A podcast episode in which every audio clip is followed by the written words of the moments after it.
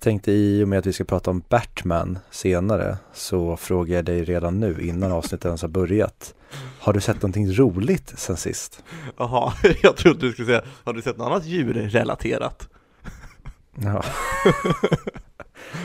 Eh, ja, jag har sett eh, Squid Game, eller Squid Games, eller vad fan den heter. Eh, den koreanska Netflix-serien som blivit så jävla populär på så kort tid. Har du sett den, eller hört talas om den, Viktor? Jag trodde du eh, skulle prata om att det var en, eh, den engelska översättningen på Min kompis Bläckfisken eller vad den heter, den här jättepopulära dokumentären. Ja. Men eh, nej, Squid Game har jag inte sett. Vad jag förstår så är det någon slags lite liknande filmen Battle Royale, har du sett den? Att det ska vara lite som så Hunger Games-ish men ännu mer trippy. Har jag rätt då eller är jag... Ja, jag har inte sett Battle Royale, eller, med, eller har jag det? Jag har sett sekvenser från den tror jag. Eh, men ja, det är ju lite, alltså det är lite du vet mot så genrehållet eller mot, det finns en film som heter Escape Room hållet. Mm. Kort sagt så handlar det om att folk deltar i spel som är gjorda för barn. Första leken till exempel är Röda lyktan stopp, om du har kört den. Ja. Tydligen känner folk inte till den leken när jag pratar med folk. Så jag vet inte om den heter annorlunda i olika delar av världen. Men på engelska heter den i alla fall Green Light Red Light tror jag. Ja men sådana koreanska barnlekar kör de. Och eh, de är drygt 450 personer. Och i varje runda, sex spel totalt, varje runda så åker du ut så dör du. Du blir avrättad på plats. Och vinnaren kommer då, vinner ju otroligt massa pengar. Så det är det det går ut på. Så att det jag gillar med filmen är, alltså först när jag såg den tänkte jag, ah, men det här är klassiskt sån här horror slasher-aktigt. Det kommer inte mycket nonsens, det kommer vara noll realism, eh, alltså, för liksom hur, hur, hur skulle någonting sånt där kunna hända i verkligheten och yadi yadi. Men den var fan lite underhållande tyckte jag då när jag såg den.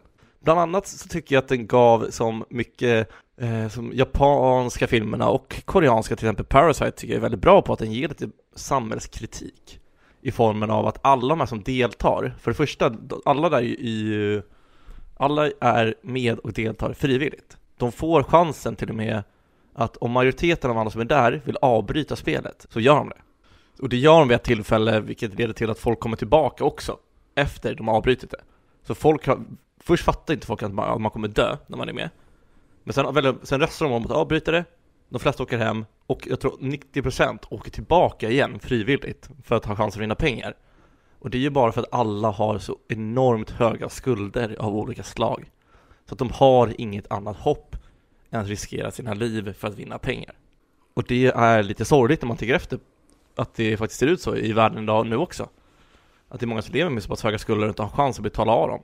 Så att det enda sättet de kan göra är att falla till det kriminella eller att riskera sina liv på andra sätt. Eller så kunde du ju skitit i att ta de här lånen från början. Boom! Tack för mig. Hej. Jag förstörde, vad heter det? Pitch meeting, pitchmötet direkt. Vänt, vänt, vänt, vänta nu. Folk tar lån. Ja men det är bara att de struntar i att ta lånen då. Ja, men, Så, då skriver vi den filmen istället. och det är egentligen samma argument som att heroinberoende, de kan ju bara skita i att ta heroinsprutan första gången. Verkligen. Alltså, det är så tråkigt att vi ens behöver prata om missbrukare och sånt. Det vill bara inte knarka. Hur svårt Ja. är det? Det vill bara inte supa, inte våldta.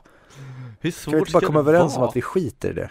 Ja men så här, åh, överviktiga människor, det vill bara sluta äta.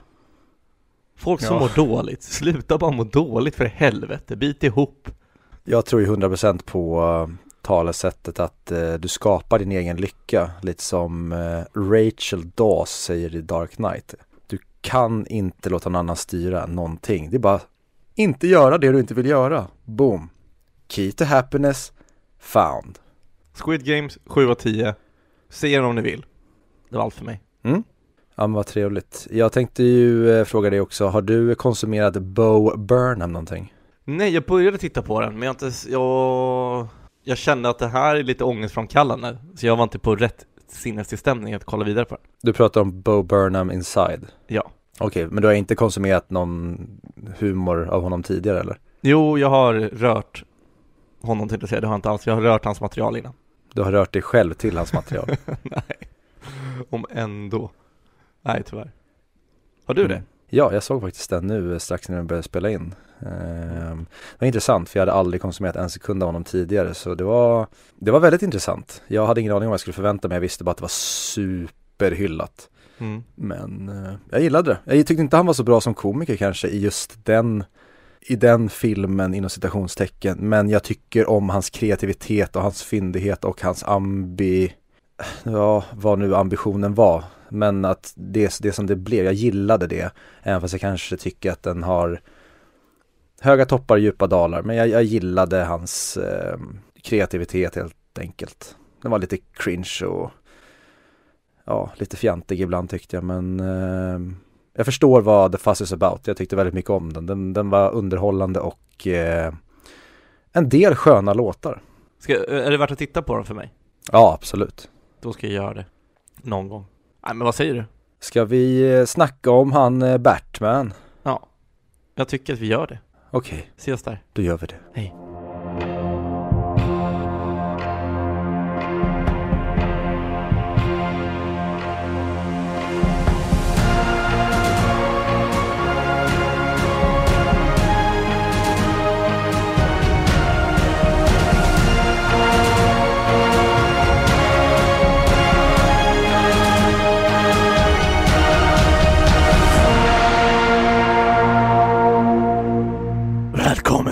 Välkommen till 100 Mix Podcast.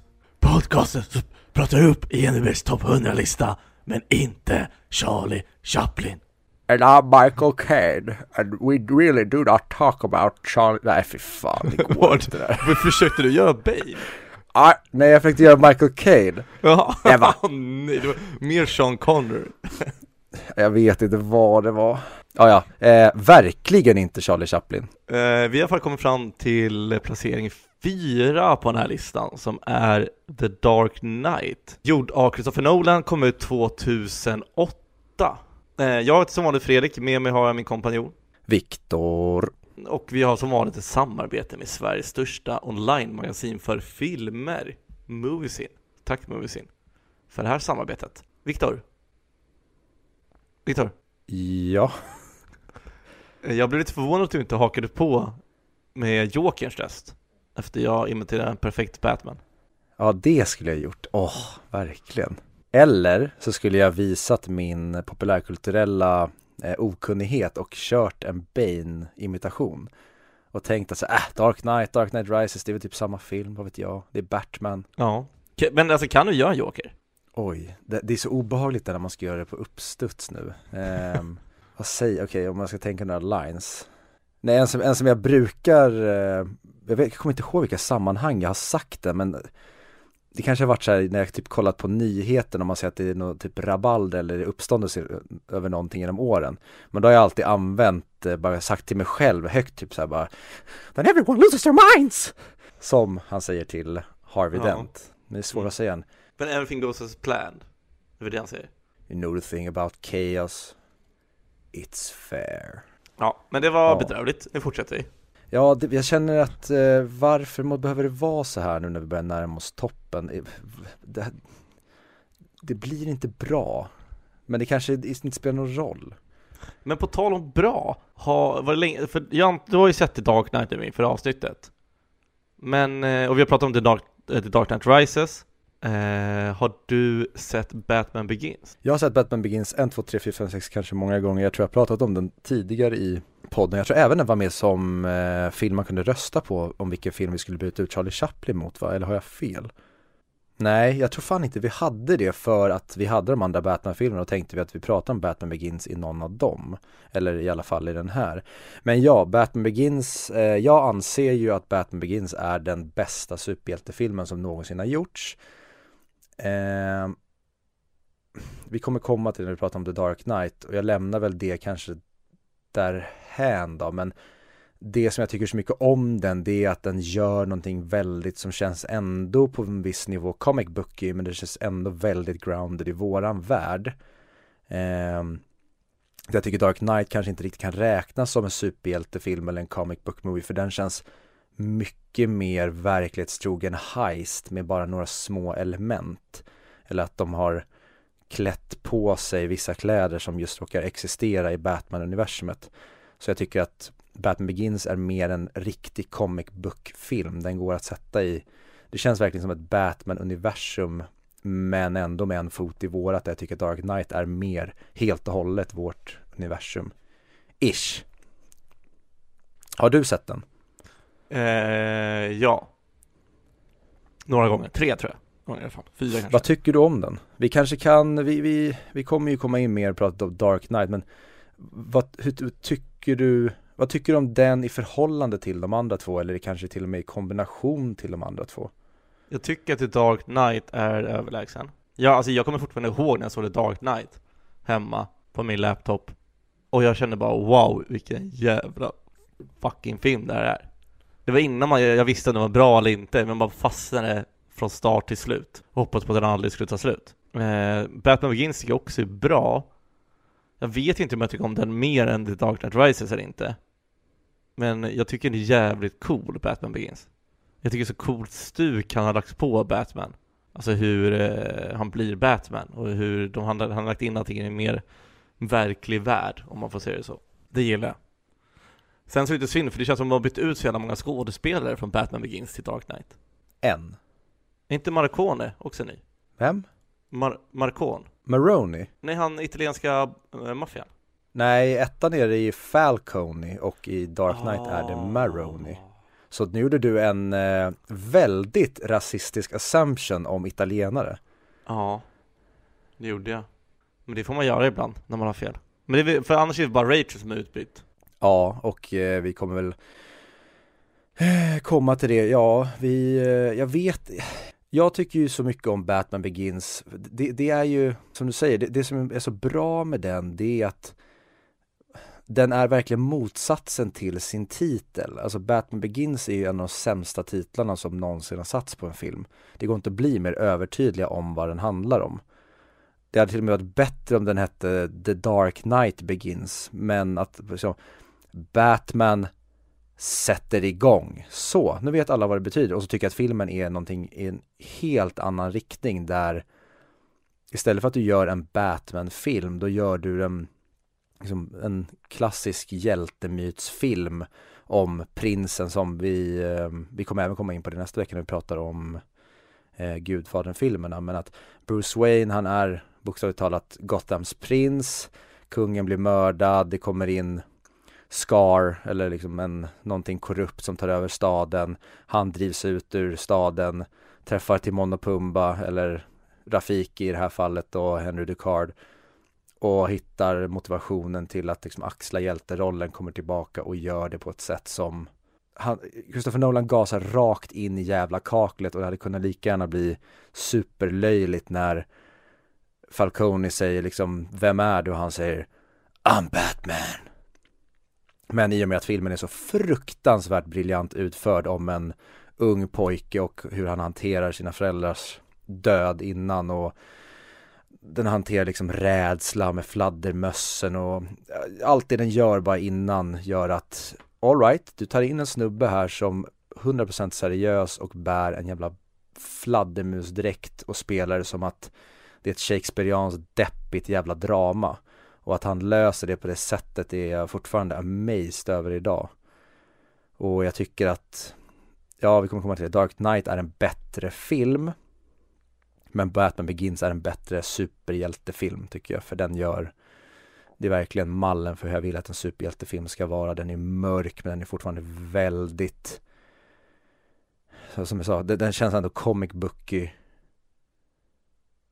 och den spelar aldrig fel tycker jag. Det, det, okej, okay, ja okej, okay. i Batman Begins kan det vara några skämt som kanske inte flyger, några så här trötta polisskämt, men det är typ det. Och till skillnad från Dark Knight så tycker jag att Katie Holmes och eh, Christian Bales kemi i den är jätte, jättebra. Även fast Katie Holmes kanske inte är en superskådis så gör hon rollen som Rachel kanonbra när jag tycker att Maggie Gyllenhaal i Dark Knight det känns som att det är Katie Holmes eller Rachel Dawes jävligt osköna och snofsiga storasyrra som de bara så här Ja, ja, lillasyrran vill inte vara med så nu ligger han med hennes storasyrra istället och hon är bara jätteoskön. Och så ser Maggie Gyllenhaal ut som att hon har typ skjutit heroin i 20 år så att hon har inte samma cuteness som eh, Katie Holmes har. Men eh, vi kommer komma in på det mer när vi pratar om The Dark Knight. Men jag tycker att Batman Begins är en i princip perfekt film och en perfekt superhjältefilm och uh, jag kan se den any day of the week. Som jag också kan göra med typ de andra två också. Det är tack vare Christopher. Och det är jävla misjudgment känner jag spontant att, eh, att hon inte vill vara med i tvåan. Varför vill hon inte vara med i The Dark Knight som Rachel? Så jag har förstått det. Den officiella storyn är ju att hon var dubbelbokad, att hon redan hade signat upp. Att ja, hon var inte med på att det skulle kanske bli en uppföljare eller någonting och sen så, ja, så var det så tyvärr, det går inte att lösa schemat.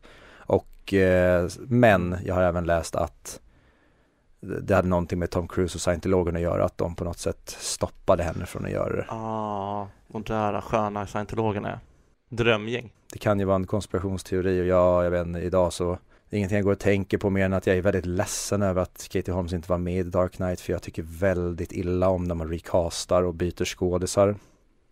Och jag tycker mm. att Dark Knight är ett superexempel på det. Mm. Ehm, ah, det är bara återigen min puritanism som kommer fram när jag tycker att det ska vara felfritt. Och sådana här grejer tycker jag verkligen är någonting som man borde kunna lösa utan problem. Det är ingen känslogrej eller att det är en dålig effekt. Det här är faktiskt skådespelarna som ska vara med i de här filmerna som har tagit sig an de här karaktärerna. Så um, nej, go fuck yourself Katie Holmes. Okej. Okay. Eh, vad tycker du om faktumet att halva, en tredjedel av filmen, är ett trainingmontage men ändå säger Razal Ghul i form av Lea Nison Training is nothing, will is everything. Vadå vad jag tycker om det? Ja, vad tycker du om det? Ja, att det spelar ingen, alltså Talang är fel ord men att bara träna kommer inte ta det hela vägen fram. Dedikering och alltså viljan är det som kommer vara den sista marginalen som får det att lyckas eller tron på det han gör. Men alltså träningsmontagen de är ju alltid i Exposition har ju de här båda filmerna en, en hel del av men jag tycker att de gör det så jävla bra eller framförallt Nolan gör det så jävla bra i den här att när de har exposition så händer alltid någonting. Så att under de här träningsmontagen då berättar Ra's al Ghul om filosofin och vad han behöver göra och hur han behöver se på saker och släppa taget om saker. Så att det finns alltid en funktion i det och det finns alltid en fyndighet i det för att alla saker kommer tillbaka. Och kan med och den Alltså scenen när han ska ta sin graduation eller vad man kallar det När de står, när han får andas in den här blommans aromer eller vad det blir Blommans gift som får honom att bli räddare Och då han är bland alla gubbar som ändrar som en rörande eh, Vad fan kallas det? Labyrint eh, Den scenen tycker jag är så jävla cool Man sen kommer på att skära armen på andra för att markera att, eh, eller få en andra att tro att det, är, att det är han som står där mm. Och det är en del av briljansen med de här då inom citationstecken träningsmontagen. Det är att det är inte Rocky som bara springer till cool musik och man ser att shit man ser ju eh, tigerns blick i hans ögon. Utan här har du små fyndigheter som vi sen får se Batman använda. När de mm. pratar om liksom theatricalities and uh, deception. Ja vi får inte se honom kasta de här grejerna på marken sen i Gotham men vi säger, ja ah, vi har redan sett det tidigare hur smidiga de kan vara och att han har blivit Istället för att han kan ta sig an sex man så kommer vi lära dig att engage 600 Så att mm. när Batman sen gör grejer som vi inte riktigt förstår eller när han liksom försvinner ut i mörkret så här Ja, ah, men vi har sett det där tidigare för vi har sett hur han har tränats i de här olika stilarna. Så det finns alltid en funktion som kommer tillbaka på väldigt snygga sätt. Ja, men alltså bara sagt något slåss där ute med svärden på isen så har de ju typ så här armband med de här taggarna på. Så det, alltså, han, mm. han inspirerar, alltså mycket saker som han har till sin dräkt har inspirerats från deras träning.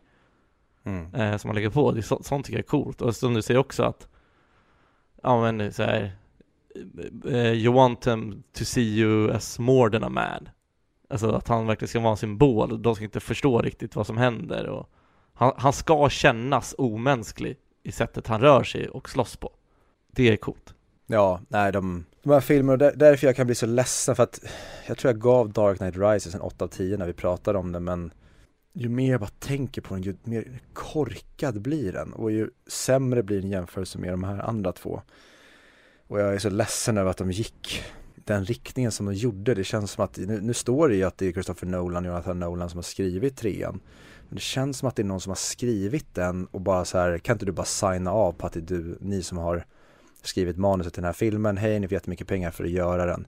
Och att de liksom inte hunnit, hunnit riktigt dra manuset tillräckligt många varv, för det tycker jag att både Batman Begins och Dark Knight, där lyckas de med det, att det finns grejer där de hade kunnat falla totalt. Men det känns som att de har tänkt igenom saker och att Christopher Nolan och David S. Goyer som har skrivit, det känns som att de har haft en idé med det här, som då Nolan i första. Då är hela filmens fokus är rädsla. Och när du har det temat, då bygger du filmen utifrån vad blir bäst utifrån det här temat. Och sen då är andra filmens tema är väl kaos. Eh, och det är samma sak där. Då, då är hela filmen bara en uppvisning i kaos och vad som sker i ett samhälle under kaos, hur människor beter sig under kaos. Det är mer liksom sociala studier som han visar upp i så här, okej, okay, hur tacklar en människa rädsla? Och det är lite som det finns människor som åker till, ja, någonstans, men Peru ofta och dricker ayahuasca och har trippar för att komma förbi jättejobbiga trauman och saker som de ja men ta bara alkoholism eller något, något beroende eller jättejobbiga grejer som får dem att inte komma vidare i livet. Och så bearbetar de de här traumorna under då ayahuasca-trippar. Och det är lite det som jag tycker är så snyggt hur de lägger då med den här hallucinogena eh, blomman som han andas in.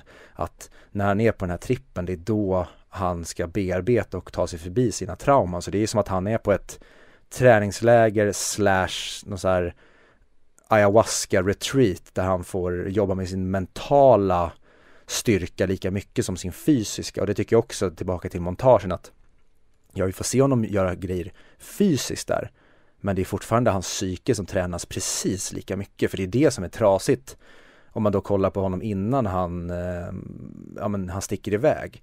Då är han ju som, man hade kunnat konvertera honom till en ungdom idag i Sverige som uh, säljer droger eller med i gängkriminalitet han är en vilsen ungdom och vill, är bara fylld av ilska och måste få ut sin, sitt, måste få utlopp för det här någonstans och det gör han det genom att han vill mörda och hämnas, döda sina föräldrars mördare. Men istället så behöver han hitta någonting konstruktivt och en väg framåt hur han ska kunna använda den här enorma sorgen som han bär på till någonting bra istället för någonting dåligt som han är på väg att göra egentligen. Och tillbaka till Dark Knight sen, hur de hanterar hela den här grejen i tvåan och vad Jokern pratar om, vad Batman är för någonting och vad Bruce Wayne faktiskt gör om man kollar på det rent konkret och hur han jämför Bruce Wayne med de andra galningarna, eller Batman med de andra galningarna. Ja, alltså jag gillar hela det med League of Legends också. Heter de? Nej, nej, League of Shadows. Eh, alltså de hjälper till och hjälpa och alltså fixa om och förbättra städer genom att krascha dem. Tycker de att de kan vara lite hårda kanske? Kanske lite onödigt Lite då. hårda. För jag menar så förfallen verkar inte staden vara ändå, tycker jag. Men eh, jag köper ändå deras, alltså vad de brinner för. Jag tycker de är ascoola. Allt det där. Så jag vet inte, Batman Begins tycker jag är en bra film. Där är vi helt eniga. Ingen perfekt film, tycker jag dock. Vad är det du inte tycker är bra? Jag vet inte. Jag jag hann inte se klart hela nu som jag skulle göra till, eller, eh, till idag. Så jag har bara sett halva. Men det känns som att, för det första tycker jag inte CGI riktigt håller. När man får se alla tågen. Alltså det känns, jag, jag tycker den saknar den här, det storslagna på något sätt. Det känns, den är, det, det är så svårt när man jämför med Dark Knight, för det, man känner att det här är lillebrorsan. Ja, det är ju Begins, och ja. man pratar med som Sagan om ringen den är inte heller lika storslagen som Två tornen och Konungens återkomst. Det är för att det här är starten på någonting och det är också en, återigen till varför jag tycker om den så otroligt mycket. Det är för att den gör inte det till ett världskrig eller en världshändelse som, ja det blir kanske inte riktigt i tvåan men i trean definitivt. Och där tycker jag så här, åh, fan, måste det handla om hela jävla världen nu eller liksom måste hela världen engagera sig i det här? Jag gillar när det är Batman i en stad och han, i ettan, det han egentligen gör, det är att han börjar skaka om buren och mm. öppna upp den här eh, burken. Att han löser inte stadens problem. Han kommer ju bara dit och visa att förändring är på väg. Ja, jag kan hålla med dig om det. Men eh, ska vi eh, officially hoppa över i Dark Knight eller ska vi säkert studsa tillbaka till eh, Batman Begins? På tal om Batman Begins, ska vi prata om Dark Knight? Oh, snyggt.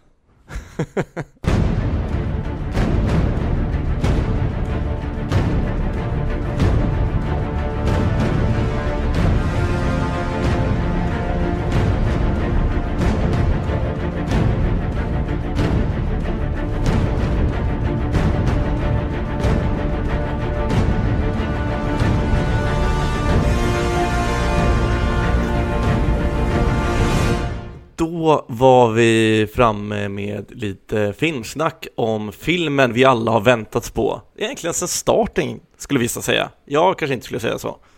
Eh, The Dark Knight av Christopher Nolan från 2008. Viktor, såg du den här på bio? Hell yeah, Norrtälje, som Marcus Krunegård skulle sagt. Eh, ja, jag såg den här på bio och det var väl en liten så här mandomsprov är ju helt fel ord, men det var en sån här emancipating upplevelse där jag förstod att så här, oj, du kan göra sånt här med inte bara superhjältefilmer utan du kan även göra det med, med uppföljare. Nu, nu kommer jag inte ihåg hur mottagandet var Batman Begins men uppenbarligen så var den ju omtyckt annars hade väl Christopher Nolan kanske inte fått göra den här. Men den här filmen var ju på en helt annan nivå. Den var ju som en stor monsun som bara drog över populärkulturen. Alla snubbar känns som de hade bakgrundsbild på sin dator efter det hade varit Why So Serious och så Jokern. Mm. Heath Ledger vinner postumt, eller postumt, vad fan säger man? Ja, eh, han vinner en Oscar för den här rollen när han redan har dött. är också en så himla, ett sånt statement. Så den här filmen gjorde ju så mycket och det återigen, jag eh, har ingen superkoll på just de här grejerna men det kändes som att det var där Nolan fick sitt absoluta erkännande och där han verkligen blev inom citationstecken mainstream. Ja men alltså, jag, Heath Ledgers Joker kan ju väl vara den bästa skådespelarinsatsen någonsin. Många hävdar ju det och den är ju absolut uppe där bland de bästa tycker jag. Eh, jag kanske tycker att från en clown till en annan. Jag kanske tycker att Arthur Fleck, alltså Jacqueline Phoenix eh, Joker, att den har mer djup och han får göra mycket, mycket mer och det är en helt annan, det, det är mer drama snarare än en skurk. Så det är svårt egentligen hur man ska jämföra den mot andra men mm.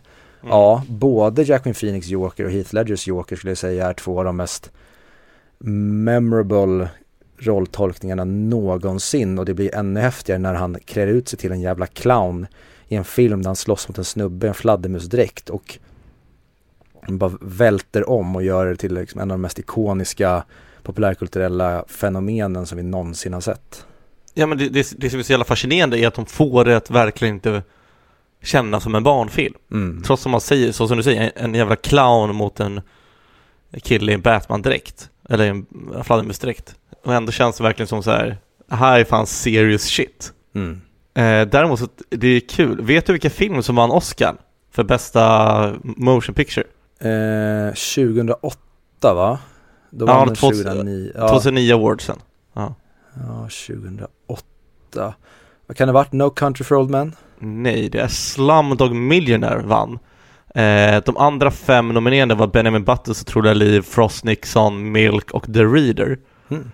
Eh, det går ju rykten om att varken Wall-E eller Dark Knight blev nominerade, så efter det här året så ökar de till tio nomineringar varje år för bästa film. Kan det stämma? Det har jag faktiskt ingen aning om. Jag är tyvärr inget superfan av Oscarsgalan eller galor generellt, för jag tycker att det här är ja, som jag pratat om många gånger, det här är konst, det här är subjektivt. Ja. Du kan inte göra tävlingar om subjektiva saker för det är bara, vad tyckte du? Vilken smak på glass vinner den bästa smaken på glass? Ja, det beror för fan på vem som äter glassen. Så jag, eh, jag är inte superinsatt och jag tycker alltid att det har varit väldigt godtyckliga vinster, framförallt under 10-talet så var det ju så jävla mycket politik bara, kanske var det tidigare också skulle många hävda, men framförallt under 10-talet när jag försökte kolla alla eh, Oscarsgalor och Golden Globes och Baftas så var det alltid bara så här känns inte som att den här filmen hade vunnit om den inte hade haft en väldigt bra plats hos den politiska,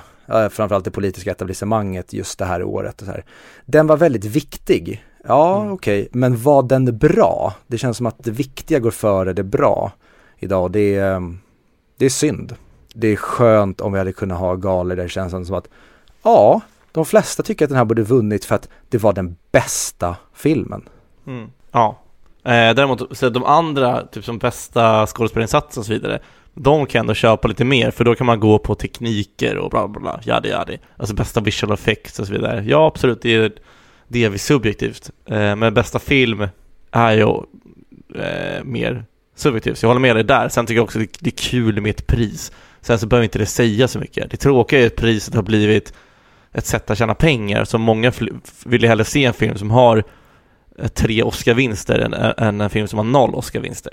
Ja, och därefter också politiken att vi vet att den som vi kommer, den filmen vi kommer dekorera med de här priserna, ja den kommer förmodligen göra bra ifrån sig, en film som gör bra ifrån sig, den filmskaparen eller vad det nu, om det nu är en franchise, då kommer de förmodligen ha större chans att få pengar till att göra nästa film och tjäna mer pengar snarare än att vi vill se till att den bästa filmen tjänar mest pengar på grund av att det är den bästa filmen, utan som du säger, då blir det mer att det finns ett kapitalistiskt intresse som man sen får ut genom att man slänger priserna på den här filmen så att folk går och ser den så att det blir som en snöboll som Ja, det blir bara ett godtyckligt eh, politiskt spel, tyvärr. Om vi går bort från det och pratar om Vi alla har ju sett, antar jag, nu, nu talar jag för dig eh, Tecknade Batman När man var liten Batman the Animated Series. Ja, med den Jokern som är väl, eh, vad fan heter den igen? Luke Skywalker Mark Hamill. Men Och- såg du det på engelska när du såg det? För jag har aldrig sett det på engelska, jag såg det på svenska när jag var liten. Nej, jag har inte heller sett det på engelska Nolan är ju en jävla mästare på att skapa otroliga öppningsscener i filmer Mm. Jag tycker att den här, jag tycker Tenet och eh, The Dark Knight är hans tre bästa tror jag. Inception tycker inte jag har, den är bra, men den, den håller inte den här klassen på öppningsscen. Och jag har svårt att komma på andra filmer som håller samma nivå. Det finns jättemånga tror jag som jag har sett och kanske sagt till mig själv. Men det, det, jag tycker det är så jävla coolt sätt, ens första inblick på Jokern och hur de pratar med varandra. Do you know why he called him the Joker? Och allt det där. Jag tycker det är så jävla snyggt gjort. Ja, och speciellt när du avslutar den första filmen med visitkortet, alltså Mm. ett jokerkort från en kortlek. Att du direkt börjar nästa film. Jag minns inte, men det är ju typ direkt efter som tvåan utspelar sig. Alltså Batman har ju knappt, han är ju inte torr bakom öronen, utan han har precis besegrat Ra's al Ghul. Och så kommer Jokern in och börjar sätta liksom saker i brand och då blir introscenen ännu coolare när vi knyter ihop filmerna sådär. För att du hade nästan kunnat göra dem till en lång rulle tycker jag, när du sätter det på det sättet. Men vi kommer också komma, eller jag kommer i alla fall komma till det att jag räknar inte med Dark Knight Rises till de här filmerna för jag tycker att den den gör för mycket konstiga grejer ju mer jag tänker på den. De här filmerna tycker jag verkligen de är sömlöst ihopsatta utom då Maggie Gyllenhaal och kanske lite geografin över stan skulle jag vilja säga. Men i övrigt så tycker jag att de här filmerna är för sig, jag ser Dark Knight Rises lite som en den eh, efterblivna kusinen från landet. Men nu, jag tycker du är elak. Eh, men innan jag går in på det, nio månader. Det sägs att Dark Knight är nio månader efter Batman Begins. Så Jokern har väl haft tid att liksom smörja sina gångjärn och göra klart sina planer. Man har Så- inga planer, han är ju bara en hund som försöker fånga en bil. Ja, jag älskar det. Jag älskar hur Jokern är skriven i den här filmen. Allt han säger Ja. blir så jävla ikoniskt och så jävla coolt. Mm. För det, det är många blir upprörda på i filmen Joker att de berättar inom citationstecken Jokerns bakgrund, men det är inte det de gör. Ehm, utan det är ju att du berättar en historia om en man som heter Arthur Fleck som det kopplas ihop snyggt med Batman-världen. Men det är Mm. inte så att på något sätt du försöker rättfärdiga att den här personen kommer sen att bli liksom eh, den mest ikoniska skurken och Batmans största mm, antagonist någonsin. Det är ju inte Arthur Fleck, alltså Jack Phoenix karaktär som kommer bli det, utan de gör en rolig liten lek med ett grundmaterial som finns sedan tidigare. Det här är det du ska göra med när du gör riktiga Jokern. Det är att han kan säga vad fan som helst. Han är som en, som han säger, han är som en hund som ska fånga en bil. Han bara gör saker, han bara säger saker. Hans stories han berättar, de makes no sense, eller de hänger i alla fall inte ihop för han säger olika saker till olika personer. Han gillar bara att leka, han är bara en kreatör. Han gillar bara att vara galen och hitta på grejer han tycker är kul eller vad, vad han känner för i stunden.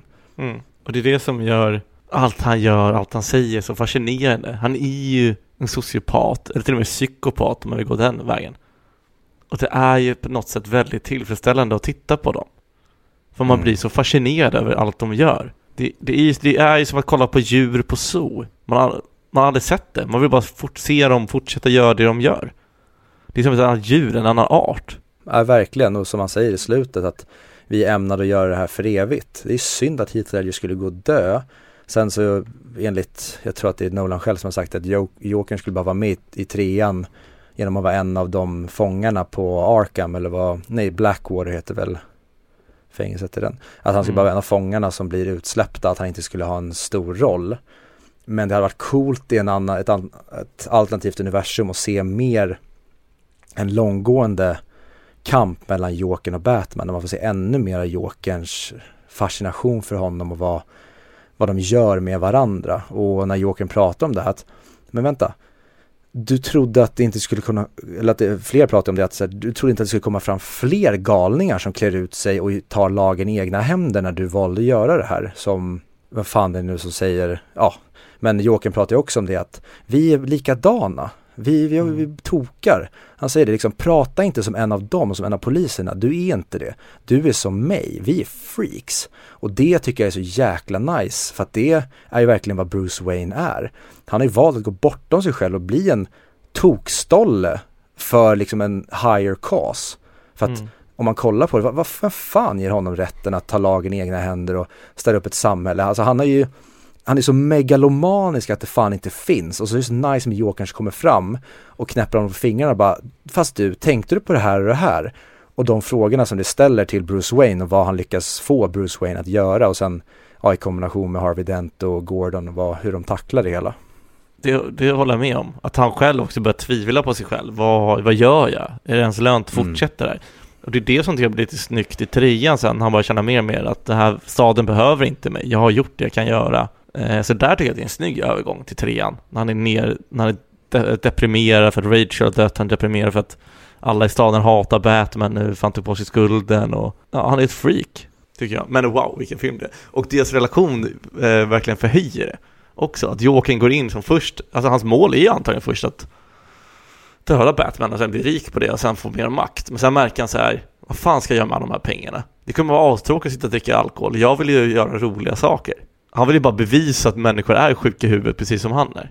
Ja, i kombination med att han vill, för att hans väg och hans specialitet, den gör ju att han får mer fria tyglar och mer, alltså han pratade om att han behöver inte pengarna för att det är billigt med eh, pistoler och eh, gunpowder eller vad han säger. Men att han märker sen att oj shit, jag kan ju få folk att göra vad jag vill och styra folk och ska skapa ännu mer kaos. Han bara utökar sin spelplan och sin lekpark. Att det börjar med mindre skala, sen blir hela Gotham och ja kanske om någon inte hade satt stopp för honom, då kanske det hade gått ännu längre. Han, Mm. är, han är bara pure fucking kaos. Exakt. Vänta, vänta. Jag fick ett mail. Mail? Eh, från Sebastian Mattsson. Vänta, jag ska bara kolla. En ljudfil. Hallå poddgänget, eh, Sebastian Mattsson här Eh, kunde tyvärr inte medverka som en reguljär gäst i det här programmet. PGA att det är svårt att se film med en tre månaders bebis. Jag och min tjej har löst det. Genom att kolla på en, Netflix-serie som jag faktiskt kan rekommendera, Fauda. Eh, israelisk serie. Eh, varje avsnitt är typ 35 minuter ish. Och det är ungefär så mycket tid man tillåts med en, med en bebis innan det lilla livet eh, skriker på en. Skriker, skriker, skriker. Eh, Innan jag hamnar i en psykos Ska jag eh, komma till ämnet. Eh, Jag vet att ni har sett eh, Dark Knight. Eh, Precis som alla Nolan-filmer är den ungefär 3.35 eh, Så det är ännu ett skäl till att jag inte kunde se den. Eh, Tyvärr kommer sådana filmer sorteras ut nu eh, Tills hon blir ett Fy fan vad jag hatar mitt liv Anyway, eh, vad var det? Jo, Christopher Nolan, eh, så här. Eh, jag, jag gillar Christopher Nolan eh, som, som filmskapare eh, I teorin, eller inte bara i teorin, också i praktiken på något sätt Men, men, men, men alltså jag, jag, jag gillade all, hela Batman-trilogin gillade jag eh, Prestige, kul film Inception där börjar man tappa eventuellt lite. Eh, Interstellar, bra film. Eh, men med, med, med, med Nolan så har det ju blivit så att eh, fanboysen har, har förstört honom. Och inte bara, skulle jag säga, eh, förstört honom i, i, i det att man förknippar Nolan med hans fanboys. För det, det gör man ju och de, har, det tror jag nämnde förra gången jag var med i podden, att de har ju förstört IMDBs topp 250-lista helt. Det är ju, all respekt Christer Nolan, men jag tror med, till och med han själv, till och med hans mamma om hon nu lever, vilket hon eventuellt kan göra, eh, håller väl med om att han ska liksom inte ha 20 filmer på den topplistan. Det är typ det han har. 20, typ i alla fall. Eh, och det är irriterande i sig, men jag, jag, jag tycker ju så här att det, det som verkligen eh, märks eh, nu på sista tiden, med den senaste filmen, Tenet, eh, det är ju att han, eh, fanboysen har börjat influera hans filmer. För han har ju liksom, han har ju liksom köpt den här bilden av sig själv som en, som en smart kille som gör smarta, eh, cerebral filmer va. Och eh, i Tenet tog han det så långt att han gjorde en helt obegriplig film eh, som egentligen bara är gjord för eh, jävla naturar-killar som gillar att sitta och kolla på fyra timmars långa YouTube explainers eh, This is what happens i, in, eh, vad heter den? Tenet och så ska folk sitta i kommentarsfältet och säga ah, folk, är- folk, folk är dumma i huvudet som eh, såg den här filmen eh, När man väl eh, fattar det så eh, inser man att det här är ett mästerverk och eh, Robert Laul, den inte så duktiga fotbollsjournalisten skrev ju det att eh, man måste se den minst fem gånger för att fatta och det är ju inte, det är ju inte filmkonst Film kan ju vara komplex, absolut. Det, det kan den gärna vara. Eh, men det, det, en film är inte en, en, en rebus, det är inte sudoku liksom. Det, det, det ska vara en upplevelse. Så Tenet kan fan fara åt helvete. Jag är glad att det inte är den jag har sett. Eh, Dark Knight är en mycket, mycket, mycket bättre eh, film. Eh, verkligen. Eh, så eh, den hoppas jag att ni njöt av, att ni tyckte var, var kul. Eh, jag minns den som väldigt bra. Jag, jag såg den på bio, såg den eventuellt en gång till efteråt. Minns den som, som, som väldigt, väldigt bra. Minns den som liksom den Nolan man gillade va? Som gjorde popkulturunderhållning fast med eh, intellekt eh, re- reglaget uppvridet några liksom varv jämfört med, med hur det brukade vara.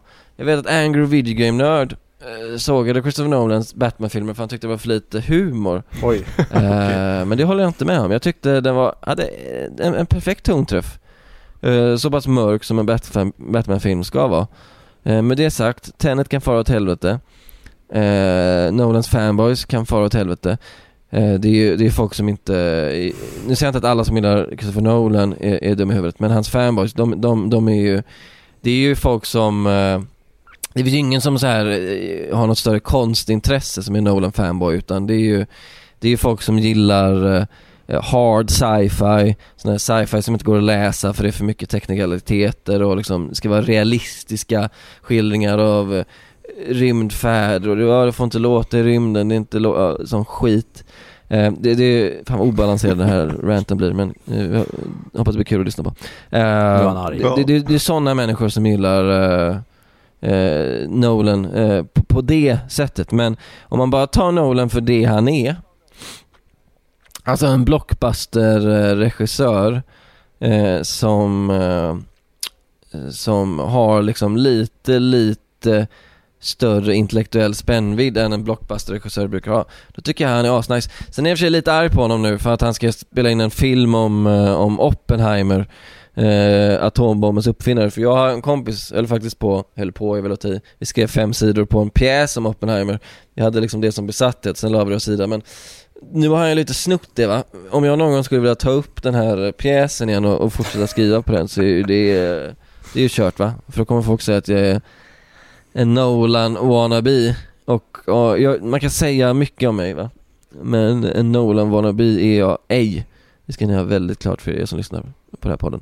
Jag menar inte hota er där i slutet. Det var lite, lite fel. Men eh, ja, eh, hur som helst. Eh, jag, jag, eh, vad, vad ska jag säga? Jo, eh, Viktor och Fredrik, jag hoppas att eh, ni tyckte om eh, Dark Knight och ehm, som sagt, inget, inget emot uh, Christopher Nolan i, i, i stort.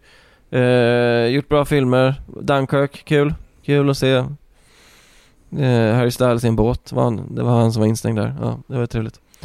Ehm, Ja, med det sagt, trevlig filmstund, eller ni har väl redan sett den, när det här, ja. Skit, hej då. Alltså, säg vad man vill om Sebastian Mattsson, han är ju otroligt älskvärd och härlig. Ja, han, han är ju den människan som utgör minst gott på jorden, men som man tycker mest om. Ja. Han är, han är en provokatör i världsklass. Han är ju liksom, han är, han är ju jokern för fan. Men vi blir inte arga på honom, vi bara låter honom skapa kaos attackera folk till höger och vänster och göra lite som han vill. Men det är så här, ja ja, han är så jävla skön i sin mayhem så det gör ingenting om han dödar Batman. Det är lugnt, det är bara kul att se Heath eh, Mattsson. Men det är så ofarlig mayhem, för jag håller ju med det han säger. Mm -hmm. Alltså jag skulle inte säga mig själv att jag skulle kategoriseras in i Nolan fanboy. Men jag är fan på den eh, gränsen och snuddar. Däremot så håller jag med om han om det han sa om Tenet och jag tycker Nolan har vissa filmer som kanske lite för komplicerade och lite för jobbiga att kolla på, typ Tenet. Jag... Jag vet inte, öppningsscenen Tenet är 5 av 5 men resten av filmen tycker jag inte är det. Så jag håller med där och, och det där med det är sådana som gillar sci-fi som inte går att läsa för det är för mycket teknikaliteter. jag tycker det är kul. Jag tycker han är, han är spot on för att vara en pappa som kanske lever i någon slags babypsykos. Så att jag kommer ju ursäkta honom för det onda han sa om tennet till exempel, för jag älskar tennet. Men eh, ja, han har ju rätt i det han säger. Nolan fanboys är ju vidriga och det, det har inte att göra bara med Nolan fanboys. Jag kan konvertera det till, jag själv tycker om att titta på fotboll eller inom fotbollsfans så finns det ju de, de två vidrigaste falangerna när det kommer till fotbollsfans är ju bajare och människor som håller på Liverpool. För de är ofta, de kan inte se eh, bjälken i sitt eget öga utan de pratar om stickan i eh, andra lags ögon. Och det är generellt så är ju det alltså en, ett fotbollsfans trait. Men jag tycker Bayern och Liverpool-fans är värst när det kommer till det och har liksom skev självbild. Och det kan jag tycka ibland med Nolan-fans också att de blir så militanta i försvarandet av honom. Jag tycker ju att Dark Knight Rises är en sån film att den, den har ju försvarats militant och den har röstats upp på en nivå som jag tycker är helt sjuk att den ens ligger på topp 100. Och det är just för att han har sin armé som Sebastian säger som har fuckat upp hela IMDBs topp 100. Så jag, jag håller ju med men jag ursäktar hans grodor som ploppade ut på grund av hans eh, småbarnspappa-psykos. Ja, alltså ska vi, ja, den förtjänar kanske inte topp 100. Det kan du ha rätt i. Jag tycker fortfarande du, att du och jag är inte på samma nivå, hur, alltså vad vi tycker om hur bra filmen är. Men det känns ju väldigt, alltså för grejen är, för jag tycker att när han beskrev Nona fan, Fanboys så tycker jag det kändes precis som Rick and Morty fanboys. Så, så vi kunde inte sa att man måste vara smart för att fatta Rick and Morty och det där. Vilket jag inte tycker stämmer. Jag tycker bara Rick and Morty har en rolig humor. Och att det blir då att om Dark Knight Rises har lite eh, movie plot holes och så vidare. Då kommer de här Nolan fanboysen försvara den i alla möjliga mån och medel så att de kommer komma på Nej men han, han kunde inte gjort sådär för att eh, eh, ja, men han föddes över halva jorden på en dag på grund av det där och ja, de kommer bara skydda han och välja och fabrikera sanningar. Mm, och ska man prata generellt om Christopher Nolans filmer så kan de ju börja fallera när man väl börjar peta i dem. Ja. Och det går ju att säga, säga, även för Dark Knight, du kan ju hitta jättemånga grejer i filmen som är så här, fast vänta nu, eh, hade ingen tänkt på om Jokern gick i parad, det är inte så att de synar alla poliser som går, alltså det, det går ju att plocka isär Dark Knight om man skulle vilja göra det för det finns massa idiotgrejer. Men det som jag tycker Nolan gör så jävla bra i alla filmer utom Dark Knight Rises tror jag, det är det att jag hinner aldrig börja tänka på det. Han underhåller mig hela tiden och får mig att liksom tänka och fundera på grejer. Men i Dark Knight Rises tycker jag att redan under filmens titt så börjar jag så här, men vänta nu, hur gick det där till och varför har ni presenterat den här faktan om man sen bryter mot den faktan till exempel, ja men att det ska vara så jävla svårt att ta sig in och ut ur Gotham i den det blir så problematiskt när Bruce Wayne bara så här dyker upp på gatan och bara Tjena tjena bruden, jag är tillbaks. Att okej, men om det nu ska vara svårt, då får du ju visa, då får ni ju visa oss Batman, hur Batman tar sig tillbaka in i stan, vilket ingen verkar kunna för att de vaktar alla broar. Det är sådana grejer jag tycker blir korkade i den. Sen tycker jag den känns, ja, vi ska inte prata om den, vi pratar om Dark Knight istället. Men det är jävligt coolt när han tänder facklan och så blir det eldspår, så blir det en eldsymbol på bron. Ja, och det är återigen till en av de scenerna jag blir galen på. Att ni har en tidsbegränsning, då gör du inte en stor jävla eldvägg. Men Viktor, det funkar på film. Nej men det är det jag inte tycker att det gör i den filmen, för jag börjar Jag tänka så här, men vänta, vad fan hade du kunnat göra med den där tiden istället? Och sen så blir man ännu mer förbannad när bomben får så knappt om tid i slutet att, jo men just det, du höll ju på med ditt graffiti-projekt på sidan av innan du skulle ta tag i dina verkliga problem. Nej, jag raljerar såklart, men... Men o- också, ehm, ja, det, det är också jättejobbigt att göra sig alla spetsar. Alltså det är inte bara att jag slänger på lite bensin och sen drar. Han måste ju verkligen sitta där och spraya exakta, för det är raka hörn och former. Det tar ju tid. Det hade varit coolt i den om de hade gjort att det är någon annan som har gjort det där. Typ, säg att det är Blake då med, eh, Ja, med barnen. eh, ja precis med barnen, att de har gjort det där, det kommer in någonstans på plotten. Och så när de ser att Batman är tillbaka, då är det de som tänder den. Som liksom deras war call. Mm. Ja, det var mycket bättre. Det hade man kunnat skrivit om de hade lagt ner lite mer tid på det. Ja, men förlåt. Dark Knight. Eh, jag har en scen där också, som jag tycker är rolig. Eh, det, det är när Harvey Dent vaknar upp på sjukhuset. Sen så reagerar han inte när Jokern står där med munskydd. Sen så fort Jokern tar munskyddet, då blir han så ah, vi, det är Joker! Han säger inte så, Ja, men han är- reagerar så. Den har ju gjorts in absurdum genom åren att folk har påpekat den och jag- den här gången som du sa, jag, jag satt verkligen och tänkte på så här, men är det verkligen så? Ser han inte honom lite innan så bara, nej, det är precis när munskyddet åker av, det är då han reagerar på att det är Jokern. Men jag tänker att där så ska det mer handla om att han är nyvaken och lite groggy. Så det handlar mer om timing, att han hinner vakna till. Men han fattar att det är Jokern innan, men han hinner vakna till tills samtidigt han tar munskyddet. Alltså den här snubbens halva ansikte är bortbränt och han har inte tagit något smärtstillande. Så att, att han inte Ja. pay attention to details tycker inte jag man kan klandra honom för. Nej. Eh, däremot, jag hade diskussion med en vän som har det här typ som hans all time favorite movie. Eh, och han tycker att Sonar-telefonen är lite, det är smakerna eller lite o, alltså det känns inte trovärdigt. Det, det känns som att det är en teknologi som verkligen, är- alltså den känns lite för omöjlig att hitta på i den här filmen. Vad tycker du om det? Um, jag kan ju köpa det.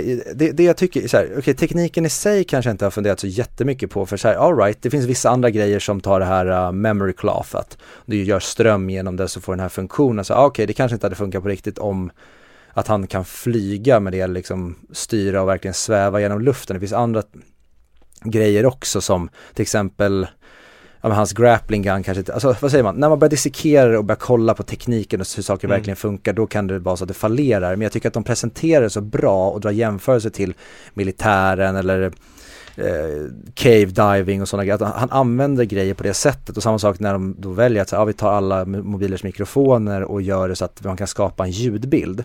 Jag gillar det i det här universumet att det är så här, ja ja, idag eller då, 2008, då kanske inte den här tekniken funkar. Men bara några år fram med de här andra gadgetsen som Batman Mm. har och hur saker ser ut. Ja men då, då skulle det absolut kunna funka men jag, jag tycker det är då i så fall den kanske mest futuristiska delen av alla de här filmerna. Men då ska man komma ihåg att i första filmen då har vi en hallucinogen drog som får folk att, ja men en, en snubbe sätter på sig liksom en, en påse på huvudet och går runt och gör folk psyksjuka och ja det finns liksom andra ställen där man kan kika på det även att Harvey Dent kan gå runt och leva med de där brännskadorna. Att det, nej men det funkar ju inte på riktigt. Så att där finns det ändå att den svävar ut lite grann och några delar av filmen finns ju där det faktiskt går lite utanför verklighet. Men det gör inte någonting för mig för jag tycker att det funkar och det liksom tar mig inte ur filmen. Men om du väl ska börja fundera på det, ja då kanske jag tycker att Sonar-delen blir lite överdriven. Rent teknikmässigt. Men det jag tycker den gör så jävla bra i filmen det är att de, de pratar om det etiska i det.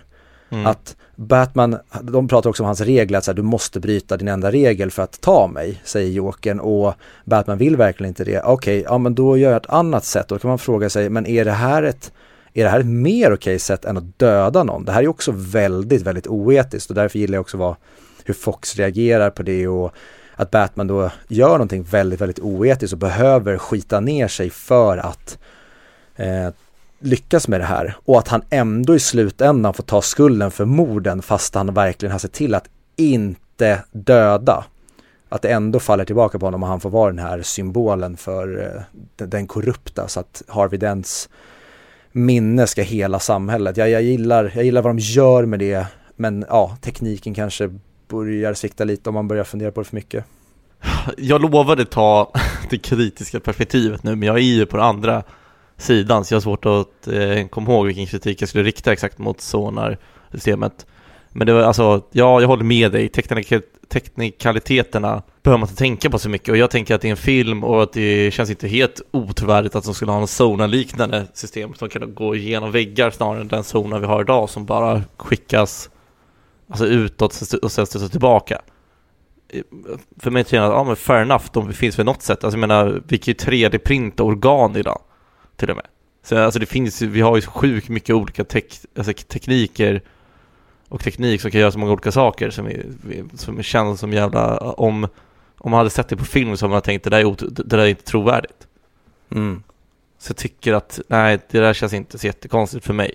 Sen vet inte jag om det är något, ett verktyg som Batman använder i serietidningarna, men då tycker jag att det ger ännu mer fog till att använda precis som Harvey mm. Dent-grejen.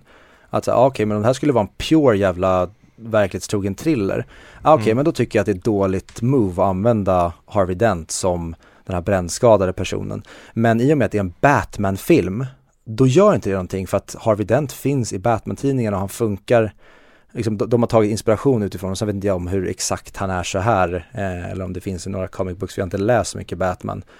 Men det är det jag gillar också med den här filmen, att de, de ger hela wink, det finns winks hela tiden till serietidningarna och att det finns, som jag förstår det är, alla de här tre filmerna har som slags hopkok av massa olika Batman-stories på väldigt, väldigt bra sätt. De tar väldigt grymma tematiska delar och gör hela live action-filmer av det. Ja, verkligen. Och någonting som jag tycker att, jag vill prata mer om Jokern sen. Kane får ju också det tycker jag, för lite beröm. Men, för, men det känns som man aldrig pratar om Christian Bale i hans roll som Bruce Wayne slash Batman. Jag tycker att han är en perfekt Batman. Mm. Jag, tycker att det är så coolt när man får se skillnad på hur han ändrar sin personlighet när han ska låtsas vara den här rika playboyen Han sitter på restaurangen och mm. ska testa Harvey Dent eller när han ska eller när han pratar med Gordon Eftersom han har krockat med bilen. Det är så jävla bra. Ja, och jag tycker det. Jag, jag, jag, jag, jag vet att Christian Bale har fått kritik för sin Batman för att de säger så här, det är inte speciellt Batmanskt eller speciellt Bruce Wayneskt. Men jag tycker att Christian Bale är perfekt i rollen som den här Bruce Wayne, i den här världen och som du säger. Christian mm. Bale är så jävla bra på att fånga det här allvarliga och seriösa. Men även som du säger drunken Playboy Billionaire och när han behöver vara den alltså bimbon. Han kan axla båda rollerna och han är verkligen grym i alla de här tre filmerna och ja, jag är bara så jävla glad att det blev han och castingen i framförallt den här och den första är ju off the fucking charts. Att du har Morgan Freeman, Michael Caine, vad heter det, Schindler tänkte jag säga, um, Liam Neeson som liksom tre äldre, de är som mentorer åt eh, Bruce Wayne. Det, det, det, är tre klockrena män som du ska ha som förebilder till en ung vilsen man när han ska göra sin resa till att bli vuxen. Och även, alltså Bale får ju inte otacksam roll om man ska berömma skådespeleriet där, för han ska ju bara spela low key känns det som. Han ska inte göra något extraordinärt eller vad, vad säger man, det finns andra ord för det, extra extravagant. Och då blir han ju en skugga av Heath Ledgers Joker. Precis, för han ska ju vara som en slags motpol. Att där får ju skurkarna vara de som gör de stora alltså, tolkningarna och svävar ut i sitt skådespeleri. Samma sak med Scarecrow. Nu, nu tycker jag att eh, Killa Murphy är ganska low key i den rollen också. Men sen när han väl blir Scarecrow, då, då får han också liksom flumma ut lite mer. skurkarna blir mer extravaganta medan Batman är low key och mer återhållsam. Och det tycker jag verkligen Christian Bale gör i perfektion. Men det är för, alltså Christian Bale är förmodligen kanske vår tids bästa skådis. Alltså han är definitivt uppe bland de bästa. Han är typ alltid bäst i allt han gör och han är precis som Leonardo DiCaprio, han kan göra väldigt eh, bajsnödiga filmer om man ska vara så. Alltså han kan göra väldigt seriösa dramaroller som inte har något popcorn värde alls och sen kan han göra de här superblockbuster-rullarna där han är perfekt som hjälten. Och nu har jag Christopher Nolan använt båda dem men de är verkligen två av de främsta vi någonsin har haft och Christian Bale tycker jag får alldeles för lite cred för det. Bara kolla Mm. på vad han gör i typ Ja, nu fick han ju sin Oscar eh, för, vad heter den, The, nej, The Wrestler hette det inte, det hette The Fighter va? Ja. Eh, där han gick ner jättemycket i vikt, men han håller ju på med sådana grejer hela tiden. Det var väl typ, han gick väl ut typ 30 kilo på, vad var det, typ åtta månader mellan The Machinist och Batman Begins. Han är ju verkligen en skådespelare som dedikerar sig ut i fingerspetsarna. Mm. Och så kan han även spela en roll som, ehm, ja, nu har han spelat John Connor, jag minns inte Terminator Salvation så mycket. Men ta en film som American Psycho där han också gör liksom en Oscar-worthy roll. Han kan verkligen vara den här superkonstnären men även vara popcorn actionhjälten. Hur är han i Vice? Också svinbra, alltså han, han, han får oss att köpa fast han har liksom fat suit och grejer. Han, Mm. Han är som alltid, han, han, han vet exakt vad han gör och han gör det typ i perfektion. Mm. För att komma på någon gång när han är dålig, men även i typ American Hustler heter den väl med, eh, eller ja, vad heter han? Åh, nu kommer jag inte ihåg vad han heter. David och Russell. David och Russell, även den är han ju så jävla skön i. Alltså även i, ta då eh, Adam McKays andra film, ehm, vad fan, vad heter den? Om eh, börskraschen, eh, bostadsmarknadskraschen i Big Short. The Big, Big Short, Short. ja. Mm, Hans roll där är också helt jävla underbar. Han har verkligen sån range, han kan Mm. spela allt möjligt. Jag hade velat se honom också göra någon typ, ja men lite som Tom Cruise gör i eh, Tropic Thunder. Jag hade velat se honom göra någonting riktigt jävla, bara där han larvar sig så sjukt mycket. Men det är nog det jag tror att han, för att han verkar vara en väldigt, väldigt seriös person och då kanske han inte är tillräckligt eh, flamsig för att kunna göra en sån plojig roll eller film. Så det, det är väl det jag saknar för Christian Bale. Jag skulle vilja se honom göra någonting riktigt larvigt. Eh, men på tal om larvigt så tänker jag att vi kan ändå bocka av Heath Ledgers eh, död också. För jag har ju länge trott att han, eller hört rykten i alla fall om att han blev deprimerad och psykiskt sjuk eftersom för, när han förberedde sig för Joker-rollen så var han, spenderade han sex veckor ensam i ett hotellrum och levde väldigt anarkistiskt och fattigt. Eh, bara för att komma in i rollen ordentligt och hitta alla ticsen och hur han ska bete sig och allt det här. Eh, och när han dog sen av överdos så gick ryktena att, att det var för att han var deprimerad och psykiskt sjuk efter och han inte riktigt kom ur rollen. Men tydligen har ju hans familj eh, debankat alla de här eh, ryktena och säger att, att, eh, av att han är depress för han hade faktiskt väldigt mycket kul när han gjorde den här rollen. Men han har däremot lidit av insomnia under hela sitt liv och har tagit eh, sleeping pills och andra tabletter och den här gången så råkade han tyvärr ta en kombination som visade sig vara dödlig för honom. Så det var inget, det var inget suicide, det var inget sånt. Det var bara en ren och skär olycka tror jag. Mm. Ja, jag hoppas att det är så att det, sen vet man inte, familjen kanske vill att det ska vara den officiella storyn för att de inte Ja. vill kanske lämna honom med det, den legacyn. Men Mm. oavsett så det är en sån jävla tragedi för att det kändes verkligen som att Alltså jag hade verkligen velat se Heath Ledgers karriär efter Dark Knight. För att han har ändå några gems som han gjorde innan väldigt bra. Alltså vad säger man, en riddares historia är väl den som de flesta känner till honom från från början. Men även eh, Brokeback Mountain. Mm.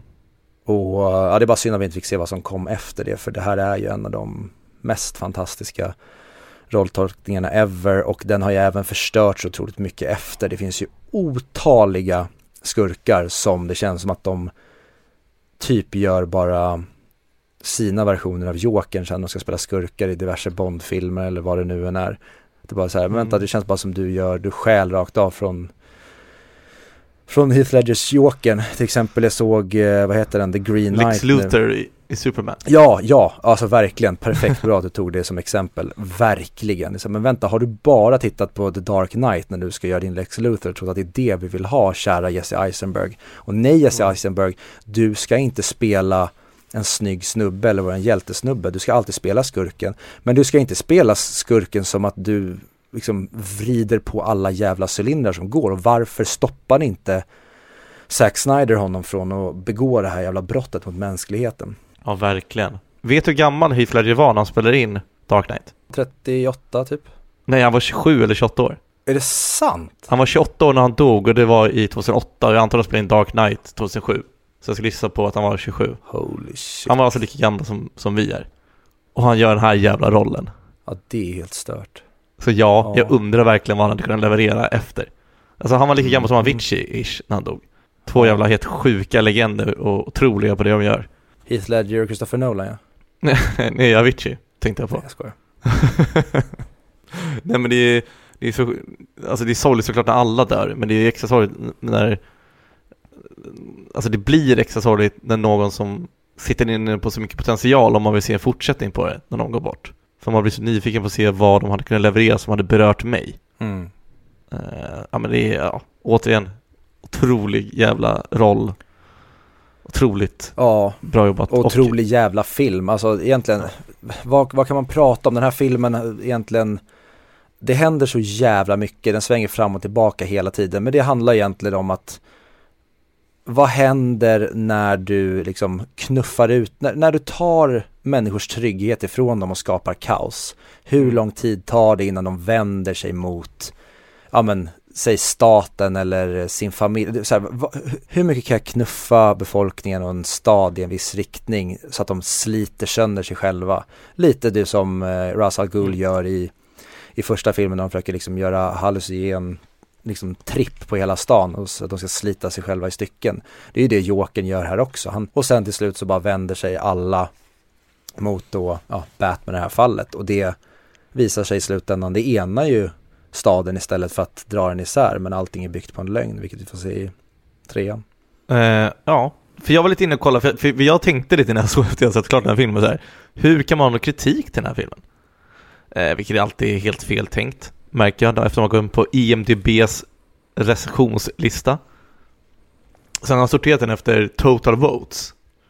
Och eh, den som har flest röster av alla, inte positiva utan, utan flest röster totalt, har, har gett den en av tio stjärnor. Eh, titeln heter Very Weak Unfortunately. Han var skriven 7 augusti 2008. I'm very disappointed at this rating uh, and this rating reflects my disappointment. It could have been so much better, easily. First, it's as if there's no obstacles the characters couldn't overcome by snapping their fingers. It's just too easy for the Joker and Batman to do all they do. It seems the writers didn't want to be bothered by realism and it's one of the main reasons I didn't feel involved or excited at all. Batman pulls out technological rabbits out of his hat to move the plot forward. It's uh, contrived and not entertaining. The Joker sets bombs anywhere he wants without facing any obstacles. His team of super terrorists can fill a whole hospital with explosives in a few minutes after it has been evacuated, or was it before? Question mark. Anyway, we don't see them setting up anything. Everything is done off screen and it goes into action without any kind of dramatic build up. How did this gang do this or that? It doesn't matter because there's an explosion coming soon. Jan. Första frågan är att har personen sett Batman Begins? För att där avhandlar vi liksom teknologin till att börja med. Varifrån kommer alla Batmans gadget? Att de har en hel jävla avdelning på hans företag som tar fram saker från honom. De beställer in. Han leker och testar och försöker bygga liksom sina gadgets och sen så, ja, de har massa grejer som de tillgår och det är ju en del av, om man då ska gå till humor, det är ju en del av humorn med filmen att det, det, det blir så charmigt och coolt när Fox hela tiden förser honom med alla olika gadgets. Att det nästan blir så meta mellan dem att så här, äh, du skulle väl inte vara intresserad i den där, eller av den där. Och eh, du säger, ja, ska du sitta och gnälla på alla de grejerna? Sure. Och samma sak med lösningarna, typ Jokern. Ja, Jokern säger att han bara är kaos och gör allting som han känner för. Men det visar, det, gång på gång i filmen visar han också att han är superplanerad och väldigt, väldigt smart och det, då kanske man mer kan ge honom skylla det på att så här, ja han, han kanske bara gör saker men han har väldigt tydliga visioner som han genomför och han planerar många, många steg fram. Och det är också en del av hela sporten med filmen. Det är ju att Jokern, han säger hela tiden till så här, hur kan jag göra en så jävla bra och komplicerad plan som möjligt så att Batman inte tar mig? Han vill ju bara sätta Batman i problem hela tiden. Och hade han inte planerat då till exempel då bomberna på sjukhusen och det, Nej, men då hade ju inte han gett Batman en match. Det här är ju en person som hela tiden ser till att Batman är steget efter. Det är ju också en del av filmens essens. Det att Batman får aldrig tag i honom. Han bara är steget före honom hela tiden. Och det spelar ingen roll vad de gör så kommer de inte ifatt honom. Därav också använda den oetiska teknologin i slutet för att ja, vi måste gå förbi den här gränsen för att stoppa den här jäveln. För han är för taktiskt eh, smart för oss. Men han utnyttjar ju alla smutsiga metoder som man kan göra som vi har tänkt att ja, men det där är förbjudet. Alltså hur mycket mm. vi än vill döda varandra så får man inte gå, passera den här gränsen. Men den gränsen skit, skiter Jokern i. Men det är också så här, Jokern planerar ju för båda utfallen. Han planerar ju dels mm. att så här, perfekt, om Batman kör över mig, dödar mig nu. Då har han brutit mot sin regel, då har jag vunnit. Okej, men han kraschar och de arresterar mig nu. Bra, men då har vi en plan för det. Så det känns som att man har plan oavsett vad som kommer att hända. Ja. Andra stycket det handlar lite kort om att, eh, att det är orealistiskt att Jokern kan styra så många människor från de är nattjobs på Arkham City, bla bla. Eh, men han skriver också så här. The style and editing of the movie was me uh, mediocre at best. You would think the Joker's first meeting with the mob would have something of attention. Here we are, introduced to Batman's number one enemy, and it tells them they have to kill the Dark Knight. But the way it was shot, the scene was cold. He simply goes in, makes a few enemies, and leaves. And, and next, the Joker invites himself to Bruce Wayne's party to kidnap Harvey Dent, and he simply comes in without facing any obstacles. There's no build-up, no dramatic crescendo. The pace stayed the same. We we get lots of Joker and Rachel as if this were, was some kind of music video. There's nothing, no tension, and it went downhill from from there like a typical dumb action movie. Explosion, car chase, car chase, explosion, uh, fight, car chase, explosion. Can't you guys come up with something original? And those action scenes aren't even well made. Jan. Ja, jag, jag vet inte hur man ska riktigt besvara det för att han är inte intresserad av att ens få det att landa i någonting bra. Han är bara ute efter att se fel och hitta problem och säga ja, de där felen och problemen finns ju där. Men det finns det med alla filmer om du bara väljer att skita i hur de funkar tillsammans. Men jag håller inte med honom. Men det är ju, det är ju build-up. Alltså, det är då han liksom går in i sitt, han stryper Harvey Dent och lägger in han i ett safe room och allt det där och sen kommer han ju ut. Och då har han ju hotat personalen för att han knuffar ju ut någon som står längst fram som har hotat sig eh, vägen in. Alltså kommer det tio personer med vapen, det är klart de kan ta, de kan ta sig in på en fest. Så det är klart det är obstacles. Men det är inget obstacle, alltså det vore ju töntigt om det var svårt för honom att ta sig in på den festen tycker jag. Alltså, och det är också en del av varför den här filmen är så briljant. Den har ingen korkad action. Nej. All action fyller en funktion eller säger någonting. Alltså allting är smart och det är fyndigt och det driver storyn framåt. Ju, ju mer jag läser det här, ju mer så liksom känner jag att den här personen kommer ju ångra sig. För det måste vara liksom tidigt när han inte fattar vilket genomslag han hade. För här skrev han liksom att Eh, uh, I mean, after all, you had an Ace, the Joker. He, he, should have had some cool, crazy ideas to cause mayhem, but he didn't. He lacked the uh, charisma and uh, that should be in such a character. Not that Ledger is, a, uh, is bad, but the character he plays has nothing special. He's cold, predictable and not funny. Alltså det är så här, ja, då är det inte ens en idé att bemöta det känner jag längre. Jag känner det, jag tar tillbaka det jag svarade på innan. Jag ångrar att jag slösade luften på att ens fundera på den här människans kritik. För det, som du säger, han ångrar sig nog som fan. Det känns bara som att det här är en person som vill vara, han vill vara punk. Han tror att han är punk genom att bara säga de här grejerna. Ja, däremot, han gillade Batman Begins, skriver han i slutet. Jaha. Han hoppades, för jag tror att han hoppades på att han skulle vara mer som Batman Begins, sen bara kände han, nej det var han inte alls. Jag tyckte det bara var kul att få tillbaka gamla segmentet om att läsa IMDB reviews. Men jag kände återigen när jag läste det att så här, det går inte att bemöta de här äh, som ger dåligt betyg. För det är oftast Nej men Joker var ingen bra karaktär. Jo men 99% av resten av världen tycker att han var briljant. Men jag tycker att det är en 10 av 10. Jag tycker att det är en av de bästa filmerna som någonsin gjort. Och jag tycker att den förtjänar topp 10-listan någonstans. Exakt var vet jag inte. Ja, ja. jag är villig att hålla med dig. Jag tycker att det här är en topp 10-film. Kanske Nolans bästa för att det här är mm. den är, så, den är så bra på det den gör, den tar vid, alltså den, den fortsätter på det som vi har fått veta i ettan och det är därför jag tycker att den här, alltså det här är en filmduo för mig, inte en filmtrilogi för att jag tycker de här två filmerna behandlar det som är, alltså som de här Batman-filmerna handlar om, alltså Batman, eller Bruce Wayne ska gå bortom sig själv för att bli en legend. Och det, det här slutet som Dark Knight har är ett av de liksom starkaste sluten i en film någonsin när den då har byggts upp över två filmer att jag kan vara den där symbolen. Du kan skylla morden på mig. Det är precis det han har pratat om i snart två filmer att Batman måste bli större än en man. Han kan inte bara vara en person för då kan han bli plockad. Han måste vara en symbol. Och det är precis vad han blir i slutet av den här och monologen i slutet ja, att han är the dark knight. Inte hjälten vi vill ha men den som vi förtjänar. Och eh, ja, varje gång, jag, jag vet inte, det, det, finns egentligen ingenting så här sorgligt som det finns i slutet på Dark Knight Rises på det sättet, den här gråtfaktorn. Men jag tror att jag bölar som en bebis varje gång jag ser klart, alltså i slutet av Dark Knight. För att för mig är det lite så här peak cinema. Det är så här du gör en film, det är så här du avslutar en film. Det är allt det här du har pratat om i två filmer nu som du avslutar på ett perfekt sätt. Och det slutar mm. ändå inte på ett bra sätt, det slutar i moll. Allting sket sig men det finns hopp.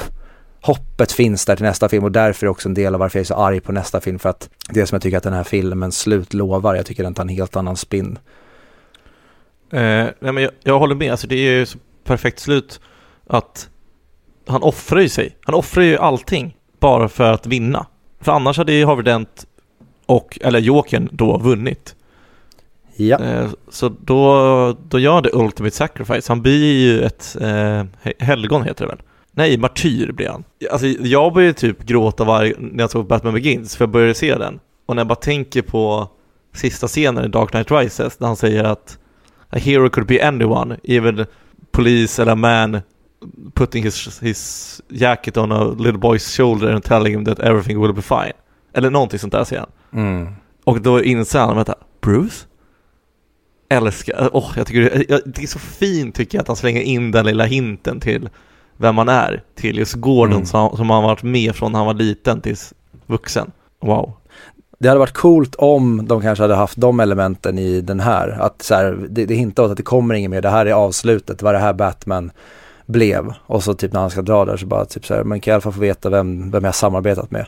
Och så säger han mm. den grejen. Så jag vet inte om det hade fallit där och då men det är verkligen så här grej som Dark Knight Rises gör klockrent. Dark Knight Rises har jätte, jättemycket bra men den har också jättemycket idioti.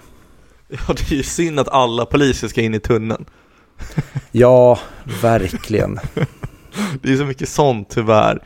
Men det är ju fortfarande en jävligt bra film tycker jag. Sen tyvärr har den sin bristande logik. Sen den når, blir ingen fullpottare. Ja, den är bättre än de flesta biofilmer, den är bättre än de flesta superhjältefilmer också. Det är bara att man är så van vid Batman Begins och Dark Knight så man dömer utifrån det och då tycker jag att den faller. Ja men man hade ju hoppats på att det var en Sagan om ringen-trilogi. Sjukt nog, vi pratar ju fan aldrig om Batman som trilogi på det sättet. Sagan om ringen och Star Wars. Men eh, det, hade, det här hade ju kunnat varit den bästa trilogin som hade gjorts. Ja, många vill ju hävda det. Ja. Jo, den hade fan kunnat slagit Sagan om ringen, men tyvärr, tre, alltså fatta om trean hade hållit Konungens återkomstklass, eller i alla fall Hennes Steve-klass. Mhm. Oh, mäktigt hade det varit. Ja. Ja, nej och att den här filmen, typ allt så mycket som det går i praktiskt, alltså Hongkong-delarna är några av mina favoritdelar i filmen någonsin, alltså bara när han står på byggnaden och skjuter de här sprängningsampullerna på fönstret, hur han exitar därifrån med Lao när den huckar tag i planet, allt sånt där ger mig liksom boner på schack för det är, åh, oh, det är så jävla coolt bara. Batman är den här ninjan men även när han liksom goes James Bond och gör de här riktigt coola grejerna.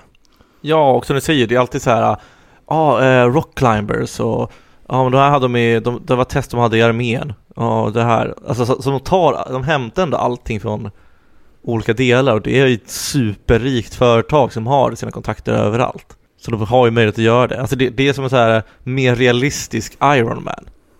Eller Tony Stark. Mm. Alltså Iron Man, jag tycker Iron Man inte är lika bra men Iron Man är ju det är en av de bästa superhjältefilmerna som har gjorts också. Eh, men den, Mm. det är också för att den, den påminner mycket om den här, att den, den försöker göra allting så verkligt som det går. Det är mer liksom en, Mm. s- att han bygger suten i grottan först, gör så mycket för vad suten blir sen. Och sen så är det så coolt vad det föder för filmuniversum. Men eh, Mm. Dark Knight har gjort enorma grejer för superhjältegenren men den har också gjort enorm skada för superhjältegenren när alla ville vara som Dark Knight efter. Absolut, jag håller med dig. Eh, ska vi tacka Sebastian Mattsson en- gång till för att lägga sina kloka ord till... eh, Jag trodde att det skulle vara lite mer hatisk än vad men jag känner mer värme från honom än någonting annat. Och höll han sa. Ja, jävla tönt säger jag, vad fan. Alltså bara för att man blir förälder då behöver man inte släppa sin USP vilket är att vara liksom en, en vidrig internet, vad säger man, karaktärsmördare. Nej, det var ju, jag, jag kände bara snälla ord. Han attackerade extremisterna i Nolan-skaran. Hur, Ja. hur många, hur många Nolan-skaran tror du är incels? Eh, väldigt eh, stor procentandel. Känns som det. Ja, ja. Känner vi oss nöjda där eller? Kan man vara nöjd med den här filmen? Men... eh, Nej. Ja, alltså vi har missat mycket, all, alltså vi har inte ens nämnt musiken Mm. som är helt sinnessjukt bra. Men det är så tråkigt, man behöver inte nämna det längre. Då är det som när man såg Dune, man känner så här Wow vilken jävla musik! Det är väl antagligen Hans Zimmer? Ja, det var Hans Zimmer. Ja, och han och vad heter han, J- James, heter han James Newton Howard som också gör musiken tillsammans med Hans Zimmer. De, Mm. deras, det här Batman-scoret är ju helt jävla stört. Ja, den här spänningsmelodin som kommer, typ tickande ljudet. Ja. Alltså Ja, wow. det, det är så bra. Och återigen, hade typ, eh, ska man ta då? Danny Elfman som gör Spiderman eh, och original Batman-scoret väl. Hade han fått göra det här, då hade kanske han hade sabbat tonen helt och hållet. Men Zimmer vet att du måste gå liksom mer thrillerhållet än superhjältehållet i det här. Det hade inte gått med, eh, ja men, gamla klassiska Batman, säger man att det, det, det kan inte vara så himla heroiskt. Det ska vara tvärtom, det ska vara liksom det ska Ja, vara, Det är där man får in, det är ju samarbetarna som gör bra filmer, det är sällan en person. ja, nej och Nolan är grym på det också, få, han jobbar med de bästa, bästa skådisarna också. Så att det, Mm. han lyckas få jävligt bra paket jämt. Mm. Och hatten av för honom, det är en av vår tids stora. Och eh, man kan säga vad man vill om vissa saker i hans filmografi och vissa av hans filmer men det är kanske den regissören jag är mest tacksam för finns för att han, det han har gjort för biofilmen framförallt. Ja, vi ska inte hylla Nolan kanske som en Kubrick, för då tycker jag att Denis Villeneuve är mer liksom åt ett Kubrick-håll kanske. Men Mm. hans sätt att göra biofilmer är en skatt för mänskligheten. Alltså det är så jävla bra jämt. Det spelar ingen roll om man inte gillar Tenet. Du är ta med fan ändå helt jävla underhållen från start till mål. Håller med. Ja, nej så jag tycker den här är i topp 10. Jag ska se sen när jag lägger min topplista, den kommer säkert hamna längre ner men eh, definitivt en av världens bästa filmer inom alla tider och jag är så glad att den finns för jag kan se om den när som helst och det är verkligen en film du, man borde se på en stor skärm tycker jag. Jag såg Mm. den nu Blu-ray både Batman Begins och Dark Knight och de är så fucking gorgeous. Ja, det är de fan.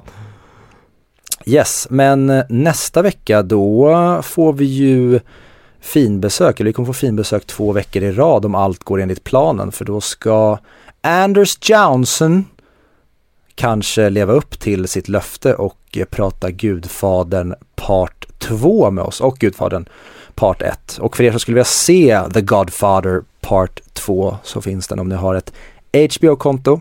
Annars kan ni hyra den och eller köpa en digital kopia på Blockbuster, Apple TV och Rakuten TV. Det kommer bli väldigt kul. Eh, för det var väldigt länge sedan jag såg, jag, jag har bara sett ettan och tvåan en gång. Jag, tror- jag tror inte jag såg trean ens. Samma här. Nej, så det kommer bli kul att se. Men Mm. eh, som vanligt får ni gärna följa oss på våra sociala medier. 100mic eller 100mic podcast på Twitter, Instagram och Facebook eller mejla oss på 100micpodcast.gmail.com Tack för alla likes som ni har gett oss under den här tiden. Och har ni förslag lyssnarna på vad ni vill se att vi gör då i, för vi har ju pratat om att vi ska göra som när listan är över, då gör vi summeringsavsnitt där vi pratar om våra topp 100 eh, och eventuellt kanske till och med ett Charlie Chaplin avsnitt om allt vill sig väl. Men har ni förslag på vad ni vill se när vi liksom round this shit up så får ni gärna skriva till oss och eh, komma med eh, förslag. Vi kan inte göra ett Charlie Chaplin-avsnitt när vi inte är 100 mic. Mm, nej, just det. Vi får se. Glömde den detaljen. Jag låg Nej. vaken hela natten häromdagen och bara tänkte på så här, varför har vi inte gjort Charlie Chaplin avsnitt i podden? Och jag kom inte fram till vad svaret var, men fan vad bra att du berättade för mig. Nu kan jag sova i natt. Fan vad kul om du hade glömt bort det på riktigt. Du, Ja. du, du, du, du har glömt bort vad mick står för. Du bara, fan vet du hundra mick? är?" Jag vet inte, det är bara en grej. Och nu, ja ah, just det. Det tåls, eller tåls alltid upprepas ska jag inte säga, men eh, jag tycker det är alltid lika roligt när jag tänker på, jag frågade min pappa förut om, har du lyssnat på podden någon gång? Och då sa han, ja, vadå, är det, är det den här 100cc? Alltså, Vadå 100cc? Det är ingen jävla bilsportspodd. Han bara, jaha, är det en podcast? Han hade ingen aning om vad, vad det var för någonting. Och det säger väl allt om var man kommer från för eh, förhållanden. 100 cylinderstorlekar. Nej, men vad säger vi Viktor? Jag säger eh, Harakiri. Harakiri.